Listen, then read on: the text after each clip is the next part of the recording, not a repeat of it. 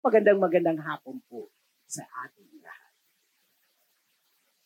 Sabi nga, knowledge is power. Hindi siya biblical ha? pero common statement siya. Kung knowledge is power, kaya dapat iba ang may alam. Di ba po? Bidabida ang may alam. Laging sumasagot. Mataas sa grade. Ibidabida ang may alam kasi alam niya gawin ang mga bagay-bagay. Di ba po? Kaya daw, sabi ni Kim Atienza, ligtas ang may alam. O ABS-CBN, mga kapamilya, yan, huwag kayong mag-alala mga kapuso. Dahil dapat alam mo. So yung sa banda ng dulo, it is now a call to be well-informed. To understand, understand things. Pero let's talk about knowledge. Knowledge is not always power. In our context, being Christian, anong klaseng knowledge ka meron? Knowledge power, pero magaling ka, alam mo, mandaya. Mang-scam. Mag-fake news. That is not power. Isa pa, kung knowledge, uh, knowledge is not always power, ano ang power? But ability to act on knowledge make makes it powerful. Eh, anong gagawin mo sa ano, libro na nandoon siya, ay hindi na, pang luma na talaga ako, no? Yung ang dami yan, para ang dami-dami mong libro, alam dyan, ang, pero hindi mo ginagamit, sayang lang ang MacBook. Hindi mo alam kung paano siya gamitin. At in the context of Christianity, when we act upon our knowledge, understanding, it is a blessing. At kung may alam ka tungkol sa Diyos, nagiging pagpapala ka. Kasi yung knowledge kung sino ang Diyos ay kaligtasan ng iba. Ang problema, sabi dito, you can have perfect knowledge. But, if you choose to ignore it, linggo-linggo na nga, nag nagsisir-circle na kami mga preacher. Para ianda ang preaching, ayusin ang lahat. Tapos may ini-ML mo lang ako. Pini-Facebook mo lang ako. O kaya andyan na yung salita ng Diyos, andyan na ang salita ng Biblia. We, we choose to ignore it. Tapos, hindi ka masyadong solve. Medyo ang ang iniuna mo sa Bible, yung mga controversial, sino nauna, it is not true to. And ang ito pa yon, we cannot understand it and we do not intend to understand it. Tapos bias ka ba? Talaga ba? Pwede, pwede. Yan ka na naman, Bible ka na naman, kahit Christian ka. Di ba? Ito, ang tindi nito, not appreciate its relevance. When the truth of God and the knowledge of who God is, is not relevant to you, di ba ignore mo? O ngayon, yung katotohanan, power yun. Yung katotohanan, blessing yun. Alam mo, ang nawawala? Power, blessing, and victory. Tapos pag wala kang victory, saka mo sisisihin si God. Or we are too busy to act on it. Or seriously, not have the confidence and courage to act on it. Talaga ba? Hindi ko sigurado eh. Ligtas ka ba? Ah, sabi nung victory group leader ko. Pag, na, pag namatay ka dito, sa kapupunta? Ah, sa... Bah, alam niyo po, ang isa pang bagay sa knowledge is, it has the power to shape us. Alam mo yun? Alam mo yun, naiintindihan mo yung pinaninimpalaan mo, nakikilala mo siya. Di ba? Establish ka kung sino ka. In yung perspective mo, yung view mo, according to what is right. Tapos tapo, itatapon, ini-ignore. Hindi naiintindihan. It, it, yung perspective, yung, yung, yung character mo na nasi-shape yan, yung direction mo nasi-shape. Lalo na sa panahon ng struggle, you will be on a grounded na you are grounded kasi you know. Salamat sa bago nating series And I have the honor to open it up right now sa, sa linggong ito.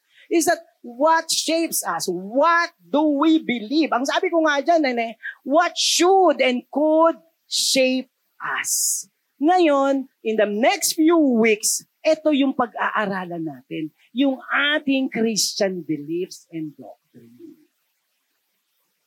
Kasi ang hirap na naging Kristiyano, hindi naman niya alam paano. Eh, basta pumapalakpak naman ako. Alam niyo, I thank the every nation na ito yung sinabi niya. Hindi walang alam ang mga taga-victory. And in this particular, victory may kawan. Ah, susog pa ko. Taga 4 p.m. Diba? Ayaw nating walang alam. We will be spending how many weeks in the coming weeks. Kaya medyo mag-gear up kayo ng, ah, mag-aaral ako. Papa, pupunta lang, pupunta kayo dito, pero ang bis na kayo, mag-aaral tayo. Alaman natin. I want you to have that attitude. At kami naman, ng mga pastor, si Pastor Ruiz, si Pastor Eric, at yung mga campus missionary, aaralin namin na maituro ng madlinaw at ano ba yun? Yung hindi komplikado. Ang hir- sinisirko-sirko namin yun para maintindihan. At sa GMA kaming writer, maintindihan ni Aling Tasing. We will be doing just that. And for our first week, habang medyo ng intro ko kasi intro ng series, we will be talking. Wala na ako dito. We will be talking about who God is. Who is our God? Sino yung pinupirihan namin? Sino yung kakapitan namin? Sino yung pinagtatampuhan namin? Sino minsan ang inisnab namin? We will be talking about God and have all the knowledge of the Lord that we adore and surrendered our life. At ang ating text ay doon sa letters ni Paul sa Corinthians. 2 Corinthians 13 to 14 to uh, ah, 11 to 14. Okay, tayo po tayo. And ang sarap-sarap pakinggan na binabasa natin ang ating and things or the truth that shapes us through the Bible Okay, everyone, sa 565. Page 565. Are we in the same page na? 2 Corinthians 13, 11 to 14. 1, 2, 3, read. Finally, brothers,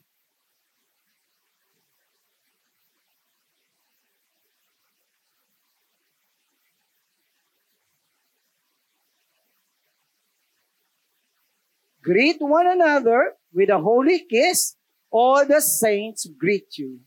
The grace of the Lord Jesus Christ and the love of God and the fellowship of the Holy Spirit be with you all. Father, opening the truth. Thank you, Lord. This is our life. This is eternal. And this is our shape. This is where we are grounded and founded and built upon. Marami pong salamat sa pag-unawang ibibigay mo sa amin kung sino ang Diyos na aming sinasamba. Sa pangalan ni Jesus. Amen. Be seated. Balikan na natin agad-agad. Tingnan niyo po, sa 11, Finally, brothers, rejoice, aim for restoration, comfort one another, agree with one another, live in peace, and the God of love and peace will be with you. Greet one another with a holy kiss. All the saints greet you. This is the last part of the second letter of Paul to the Corinthians. Sa dulong-dulo na. Di ba pag ano, nag, nag mga letter sa bandang dulo, bye, ganyan, di ba, ano ka na. Ito yung bagay na yun. At dito, makikita natin si Paul ay yung farewell niya, part, the remarks and valediction, is, is his apostolic lang.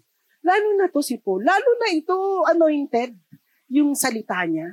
Yung letter niya anointed. It is blessed by God. At pag nakikita nyo, ando doon yung kanyang ano, heartfelt letters, ano, prayer, na, alam niyo yung finally rejoice, uh, finally brother rejoice, ang ano yan, farewell. Sa kanila yung farewell, pag magpapaalam ka, hindi yung, ano lang, basta, ay bye, hindi, meron ka na kagad, as in Paul, meron na kagad na prayer, bless you, mag-rejoice ka. At may prayer, aim restoration. Ba, nagkita kayo, tapos medyo broken, pinag-pray mo na, o sige, maghihiwalay na. Ang sarap no, ang huling aim for rest- restoration. O kaya, ano, nagkagulo, nagkagulo, may problema, comfort one another. Nakita niyo po to, this is not just mere things, but these are bestowing the greatness or the blessing of God to the people. Sabi na sa, sana all. Sana all pag nag, nag ano, bye. O sino dito merong routine? Uh, sa magagalit si Ann kapag umalis ako ng ng walang kiss. Mag-PPM pa siya, hindi mo ako kiss. Di ba? Ang sarap lang ng hiwalay, pero hindi. Hindi na nga kayo nag-uusap magdamag. Pag alis nyo pa, bagsakan ng pinto. Ah, yun ang goodbye mo, ha? We're not spreading peace. Not, uh, hindi pagpapalang binibigay natin. So, walang rejoice. Isa pa, aim for restoration. Sana all. Nagsasabi ng ganito, sana nga may restoration. Sana nga may rejoice. Let's go to the context. Bakit sinabi ni Paul, aside from the usual farewell remarks ni Paul, usual yun eh, ganyan siya. Tingnan natin yung context. Chapter 12, chapter 13 tayo. Chapter 12, anong sabi? For I fear that perhaps when I come, I may find you, that perhaps there will be what? Quarreling, jealousy, anger, hostility, slander, gossip, conceit, and disorder. Alam niyo po ba, Corinthian Church to, kung meron kayong hahanapin na sample na makukulit na, na simbahan, at sakit sa ulo ni Paul Corinthians. Ay ano, away-away. In fact, inintriga si Paul. May sinasabi si Paul, mga super apostles kasi sinisiraan si Paul. Ito yung dinidiscuss niya sa letters, sa 12 particularly. Eh, ito pa. Verse 21, I fear that when I come again, I may have to mourn over many, those who sinned earlier and have not repented. Sinabihan na ng kasalanan, ayaw pa rin kapal. Of the impurity, sexual immorality, and sensuality that I have practiced. Parang hindi church kausap. This is Corinthian church. Pero again, anong farewell remarks niya? Finally, read. And the love of God and peace be with you. Despite si Paul, yun pa rin ang kanyang inigay na mensahe. At sinabi niya, the grace of the Lord, Jesus Christ, and the love of God, and the fellowship of the Holy Spirit be with what? Yung mababait lang sa Corinthians? All. Still Paul proclaimed to them their groundings, the foundation where they are built upon. And in case of our series, shape. Sa kabila ng lahat ng context ng Corinthians, ang iniwanan pa rin ni Paul sa kanila kung sino Diyos na sinasamba nila. Sino ang Diyos? Anong malaking pagpapala? Kasi kahit makulit, kahit ayaw pa mag-repent. Kahit minsan nag-aaway-away o mas madalas nag-aaway-away. Hindi nagbabago ang truth about God. Di ba? Nananatili. Pwede mong itaya, hindi lang ang buhay mo, kundi pati ang buhay na walang hanggan. Diba? Napasabi ko na sa inyo yung context, nasabi ko na din sa inyo yung farewell na regular, But I tell you, the grace of the Lord Jesus Christ and the love of God and the fellowship of the Holy Spirit be with you all ay hindi na lang exclusive sa Christians. It has become the benediction to all Christians in all times, including the Christian in Victory, May Kawayan. 4 p.m. service. Joke lang. Nakadalawa na ako. Last na yun. Yun. Kasi sabi ko nga, kanina nga, di ba yung unchanging God? Umpisa natin, wala. Di ba? That's forever. That's forever. That is God forever. Hindi nagbabago. Anong sitwasyon? Mabait ka, hindi ka mabait. Okay ka. Nag-victory weekend ka. O bukas ka pa mag-victory weekend. Whatever it is, nag-tights ka and everything, what remains? What should shape us? Kaya ang binitawan ni Paul sa kanila, ito pa rin. Ready na kayo sa mapag-aaralan nyo. Di ba? Messed up na sila, di ba? Kaya siguro messed up sila, hindi sila grounded. Hindi nila alam. Ang alam nila, pag inaway ka, awayin mo rin. Kaya dapat ngayon, iba ang may alam.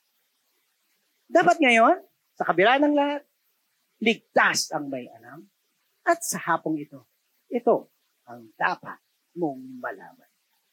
Puntahan na natin. Ako excited. I am keeping myself kalma. Kalma. Kalma.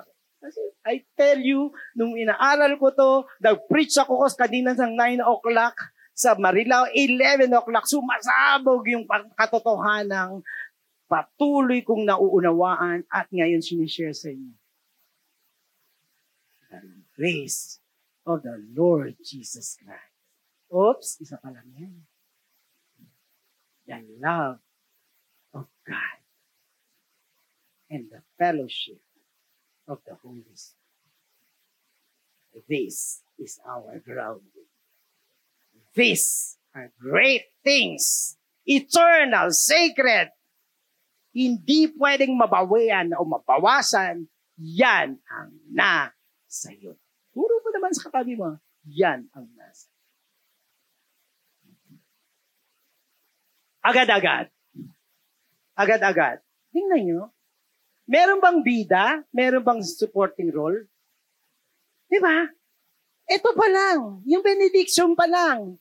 Naninindigan that there are three person in one God. O ngayon, pag may nagturo sa iyo, ay, si Jesus lang. Walang Father. Kasi si Father, nung pumunta siya sa lupa, naging ninyo. Tapos nung diba, naging mixed. No! God the Father, God the Holy Spirit, God the Son.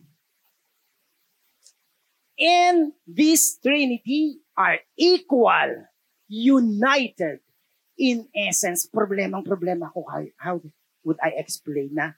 Kasi, di ba pag grace, grace po din ni, ni, ni Lord. Grace po, ang hirap. Si Lord naman ang hirap. Pero this is it. They cannot be separated. Truth that shapes us, especially in our relationship with the God. Ito mga katotohanan ito, ang mag-shape sa atin, ang mag-ground sa atin pag nakikipag-relasyon tayo sa tatlong persona sa iisang Diyos. Perfect unity, And I would like, ang daming perfect unity ng Father, Son, and the Holy Spirit.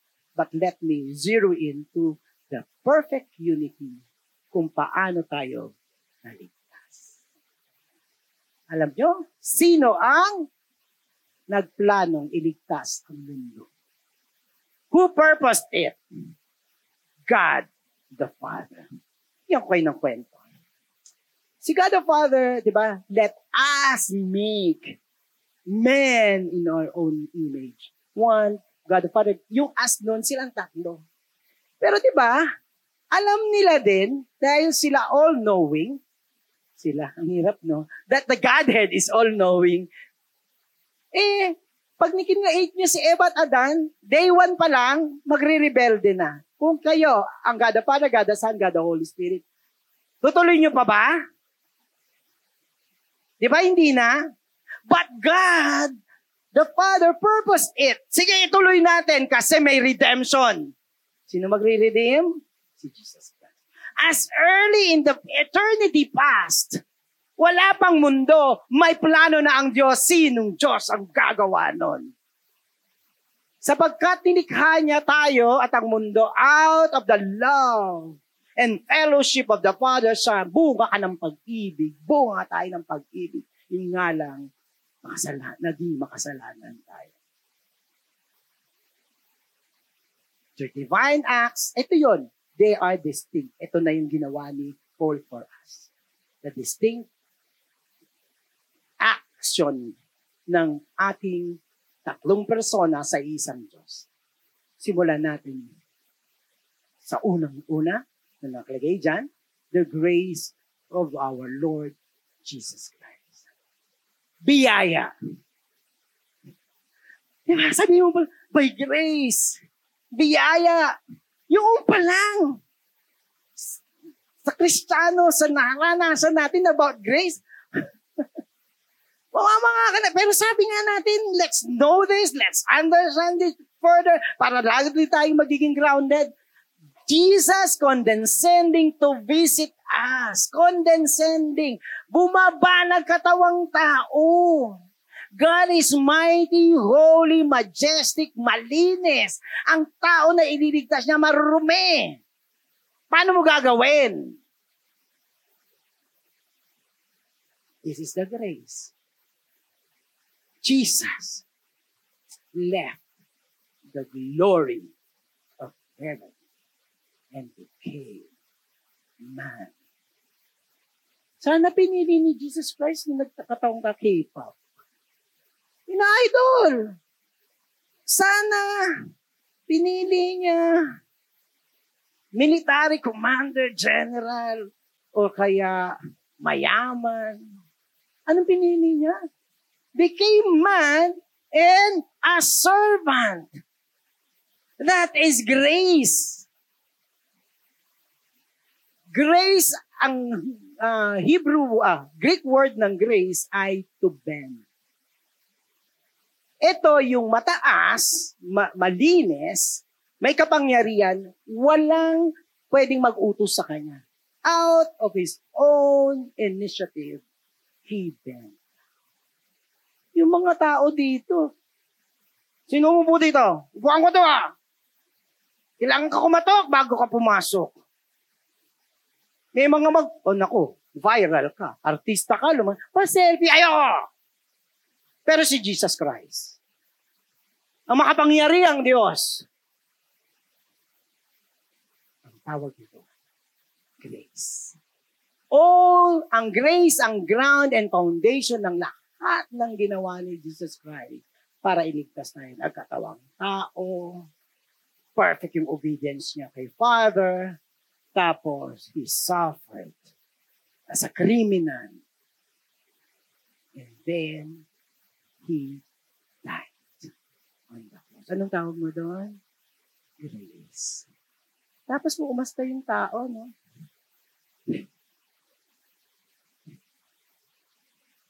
Kahit in context of the ministry. Let us remind ourselves, we are saved by grace. Minsan mas mataas pa kay Lord. All these things are grace. Pag may nagawa, pag mayroong nagtatagumpay, kanino na ang glory? Hello? Remember, God's grace, the Lord God, ano yung binaba niya, tapos ikaw tayo magmamataas. Bunga lang tayo, yung lang doon hindi dinidimin. Bunga tayo ng biyaya ng Diyos, hindi magaling ka, hindi ka malinis, hindi ka galing mo mag-preach, ang daming tao nakikinig sa'yo, ang daming sumusunod, ang yaman-yaman mo. Pero, if we go back, our grace, it is grace. Because of the grace of God, nakilala natin si God the Father. Generally, pag Old Testament, sabi na, ang lupit naman ng Diyos. Di ka, di ba?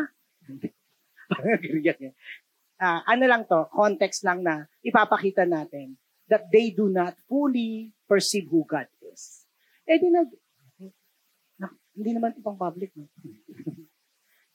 Sana hindi lang ako. Kasi meron akong Bible study. Mga sa GNA.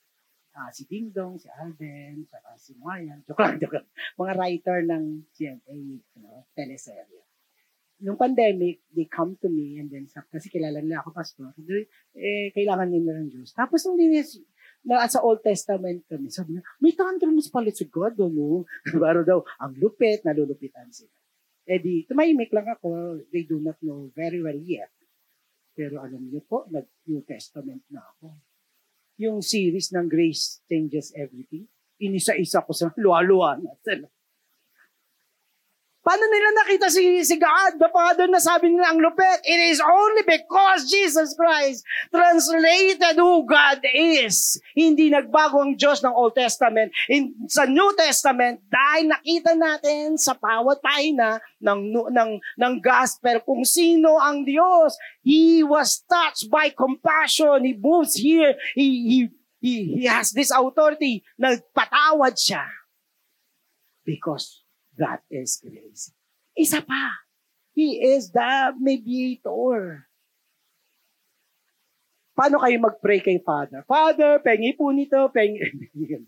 Father, please, Lord. Anong ending mo? In Jesus' name. Kasi we cannot go to the Father without Jesus.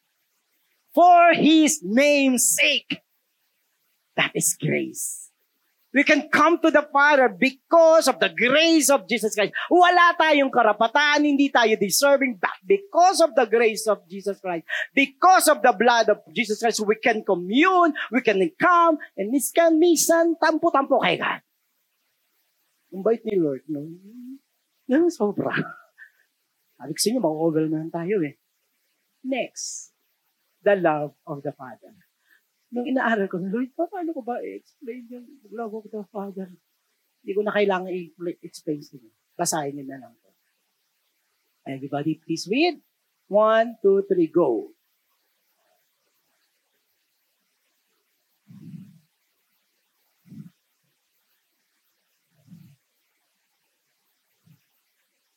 Yung love niya is for our redemption. Paano niya binigyan ng redemption? He gave His only begotten Son, on whom He is well pleased. Wala siyang second son. O, di ba, may isa pa ako. Sinong nanay at tatay ang magbibigay ng kanyang anak? Para ang isang kriminal, pakulit, sinungaling, ay iligtas. Wala! Dahil lang yun sa pag-ibig ng Ama. This is only because God loves us.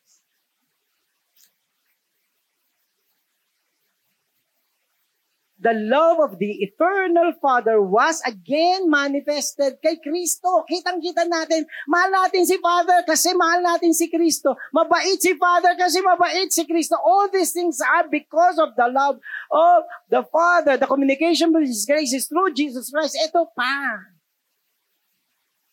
Ang banal na Espiritu ang siyang nagtuturo sa atin ng pagmamahal at pag-ibig ng Diyos.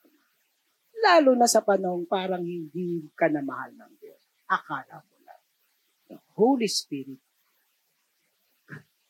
Kanina, meron akong may pumunta sa akin pagkatapos ng preaching. Sabi niya, dati mo na akong pinag-pray. Yung problema niya, naalala ko. O nga pala, hindi. Alam ko yung ano. Kanina naman, Pastor, eh, sinabi mo pa lang yung grace, yung kahit anong nangyari, kinokondemn kasi siya eh.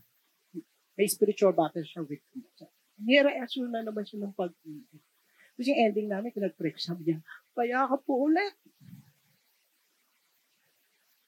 Sino nagsabi sa kanya? Holy Spirit habang nakikinig siya sa salita ng katotohanan, sa salita ng Diyos. Ito pa. Ano to, pinirpero. Ayoko actually nitong title na to ng kanta nito, Reckless Love of God.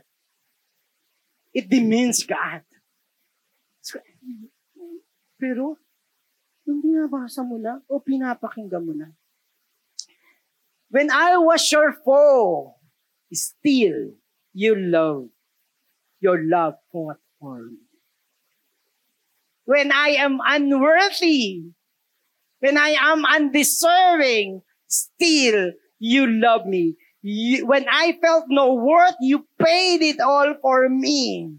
You have been so good and loving, overwhelming, never-ending. Siguro yung composer, hindi na niya ma-describe yung love. Kaya sabi niya, reckless na lang. I do not agree with the word reckless, but I find it in a way. Pwede na rin. Ito pa. There is no shadow you want light. Pag madilim, walang dilim na hindi kanya bibigyan ng liwanag dahil mahal niya tayo. Mountains you won't climb up. Grabe! Kahit bundok, aakyatin ng Diyos na mundok ka man. Akala mo wala na, aakyat si God. Sasabi niya, anak, mahal kita. Anong sabi niya dito? Mountains you won't climb up, coming after me, there is no wall you won't kick down. Pader, minsan nagtatago ka na eh. Meron ng divi, ano, division against you and God kasi tampo ka o kaya may kasalanan. Eh, meron gano'n. Anong sabi ni God? Sisipain ko yan. Mahal kita. I am coming after you. Overwhelming, never-ending. Sige na nga. Reckless love of God. Finally, the love of God forgives us all. Wala tayong pagpapatawad. Wala tayong kayang ibayad sa ating kasalanan. Wala. Wala pa ulit. Pag-ibig ng mundo. Kaya tayo napatawad. At ang pag-ibig niya, buwapa ang kanyang bugtong na anak upang ang dugo nito ang lulinis at magbigay sa atin ng kapatawaran. And finally, the fellowship of the Holy Spirit. Minsan, we are so aware of God the Father. O kaya minsan bida talaga si Jesus Christ. Hindi offended si si ano ah, si ano, si God the Father. Pero ang hindi natin masyadong napapansin, in fact, some of the Christians would not really, really know about the Holy Spirit. Anong blessing ng Holy Spirit dyan? Fellowship. It is God's presence. God the Father, mahal tayo, pinababa si Kristo, niligtas tayo, tapos niligtas tayo, andyan yung Bible, akit na kami, akit na si Kristo. Can we do it on ourselves? Kaya ba natin? Walang ta titik tata, tatagal. Ano ginagawa ng Diyos? Nasa sa iyo ang banal na Espiritu. The Lord, when we accepted Jesus Christ, the Holy Spirit indwells in us. In Tagalog, nananahan sa atin ang Diyos Nung bata, kakain, pipilin. Kain tayo sa labas. Anong sabi ng mga bata? Jollibee. At home ako dito. Di ba yung, Jolly, yung mga bata walang pagkain? Hanggang ngayon pala eh, no? tatay ko na at home ka pa. yung as, ganun yung dinating ng, ano, ng benta ng Jollibee. Di ba? Huwag ka, sumusyal ko na. At home ako sa, magkakape ako sa Starbucks. Anong binibenta ng Starbucks atmosphere? Kaya kahit madaming mahal ng bap, ano, uh, ang kapedong ka kasi na ako magtatrabaho, ano ako chichika. Eh, di ba hindi so, oh, matagal nyo naman, walang ganunan dun, di ba? Talagang pwede kong tumawa ng tumawa doon. At home ka kasi doon. Doon sa mga writer ng Diyos, nagtataka ko, doon sila nag, ano, nagagawa ng script. Nag-try ang lolo nyo. Hindi ako at home. Hindi ako, uwi na lang ako, doon ako at But I tell you, sino ang at home sa inyo? Sino ang pinili that you become His temple, that you become His indwelling, the Holy Spirit of God. Lord, nakakaimatay naman. I am so overwhelmed with the truth you are indwelling in me. Lalo na mayroon tayong kapalpakan. Pero kaya ka natin siya kailangan. Kaya dapat aware tayo. Alam niyo po ba? Yung anak, mag-anak ko mag ano na, eh di ba taga-probinsya tayo, Bulacan. Tapos mag-aaral sila sa sa ano, Maynila. Eh di magdodo, manglolo niya, hirap na yun. Ano kaya yun? Eh, lalo lang ngayon, may bunso pa ako. Kabang-kaba ako. Ay, kabang-kaba ako. Paano ba ito? Kung pwede, sasama ka na lang sa kanya. Pwede. O asan ka na? Update. Kasi you are not so secure. Kasi wala siya sa poder mo. Ganon din si God. Binigyan niya tayo ng banal na spirito para hindi tayo mag-wayward. Iniisip ko nga, isa ko pang anak nasa, nasa Singapore. Kahit nga yung anak kong nandito sa sa Pilipinas, ang mahal kong si Dana, tinitingnan ko siya, is she okay or not? Pag merong hingayan na hindi ko, na, um, kailangan gumawa ako ng mga palusot-lusot para lang mag-usap. Ganon. Bakit binigay ng Diyos ang banal na Spirito? We cannot make it on our own. He works in us. He transforms us. Welcome the transforming power of the presence of the Holy Spirit. Welcome the enabling power of the Holy Spirit. Lang. Eh, hindi ko na. Eh ano, ah, nag-victory kami. two, two minutes. Ganda, hindi naman. Two days. Eh, tapos, si Pastor Rui nasa South Africa, yung allotted sa kanyang teaching sa lolo nyo na ibigay. Kasi mahirap pa mag-transfer sa lolo. Tapos, alam nila, kapag masyado na akong overwork, kasi senior ka na rin, tumataas ang BP ko, o kaya nasusuka na ako. Bandang dulo-dulo niyan, ganyan na. Kaya yung mga mga staff, yung mga campus, kamusta si Tatay Ray? Sabi, si Kia ang taga okay naman siya. I'm telling you this because alam ko na yung ganitong matitinding trabaho. Tapos ako, naging, Lord, empower me, Lord. Kasi daming iisipin, daming ituturo. Give me the... Kasi hindi kinuha lang yung power, ang kinuha ko presence. He goes with me, He is with... Alam niyo yun, ganun. Tapos ito namang, ano, marilaw, Kanina pa. Bugbog ka.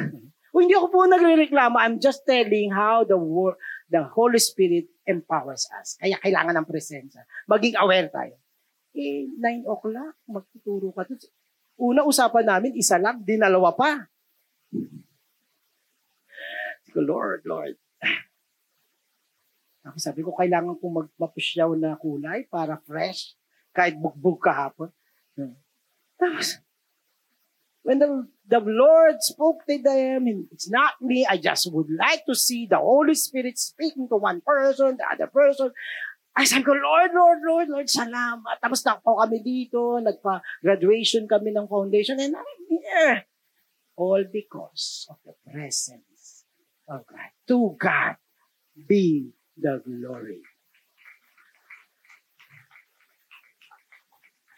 Ito na ang benediction ni Paul at sabihin natin para sa katabi natin sa kaliwa o sa kanan o kaya sa likod o sa harapan.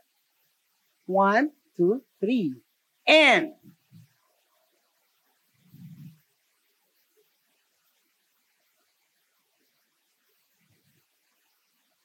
What is the problem? The great problem, lahat ng sinabi ko, na-experience yun na. At times, o dinagdagan ko lang yung pagkakakilala ko nyo kay Kristo, sa Diyos Ama, at sa Espiritu Santo. Ang problema is that Christians do not always have an abiding sense and knowledge, acceptance, practice of this awesome blessing and the truth of Not anymore, di ba po? Not anymore that we will ignore. Not anymore that we will not accept it is not true. Not anymore na hindi natin naiintindihan that may, may bias tayo. Not anymore that we will not appreciate the relevance that we are too busy to know who God is, that we don't have confidence and courage to act on it. Let us all pursue this because this is the truth para hindi tayo masasana all may rejoice. Of course, hindi ko sinasabing hindi tayo minsan manghihina, pero pwede tayong tumayo kasi alam natin kung sino ang Diyos. Hindi lang isang biyaya, kundi pagmamahal at presensya ng ating Panginoon.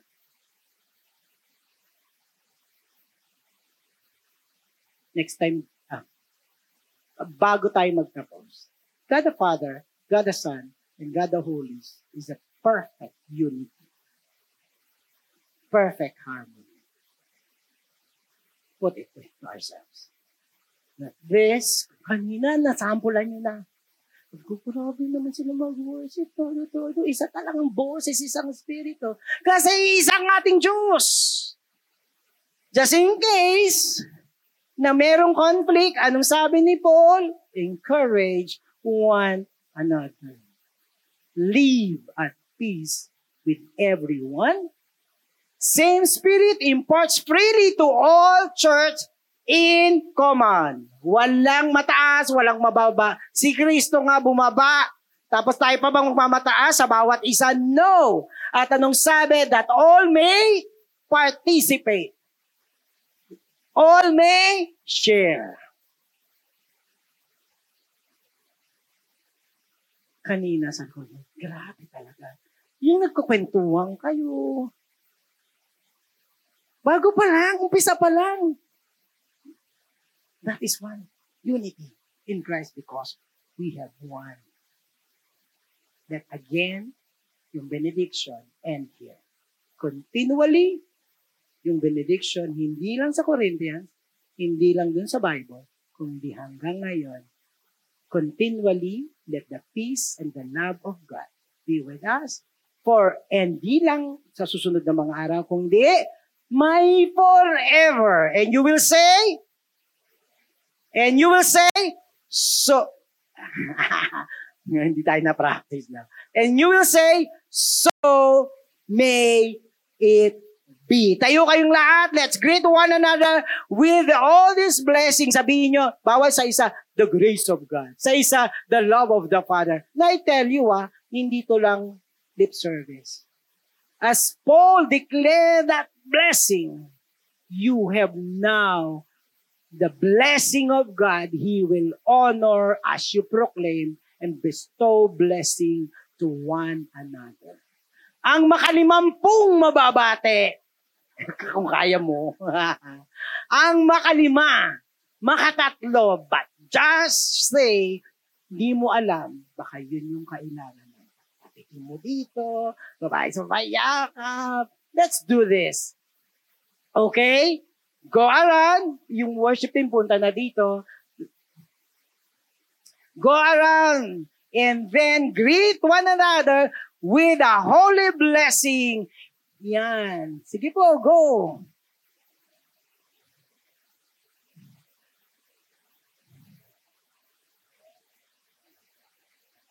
Pag may nag-iisa, puntahan nyo. Yung walang kausap, puntahan nyo, hatakin nyo. This shapes us as children of God, as the church of the Lord. Yung isa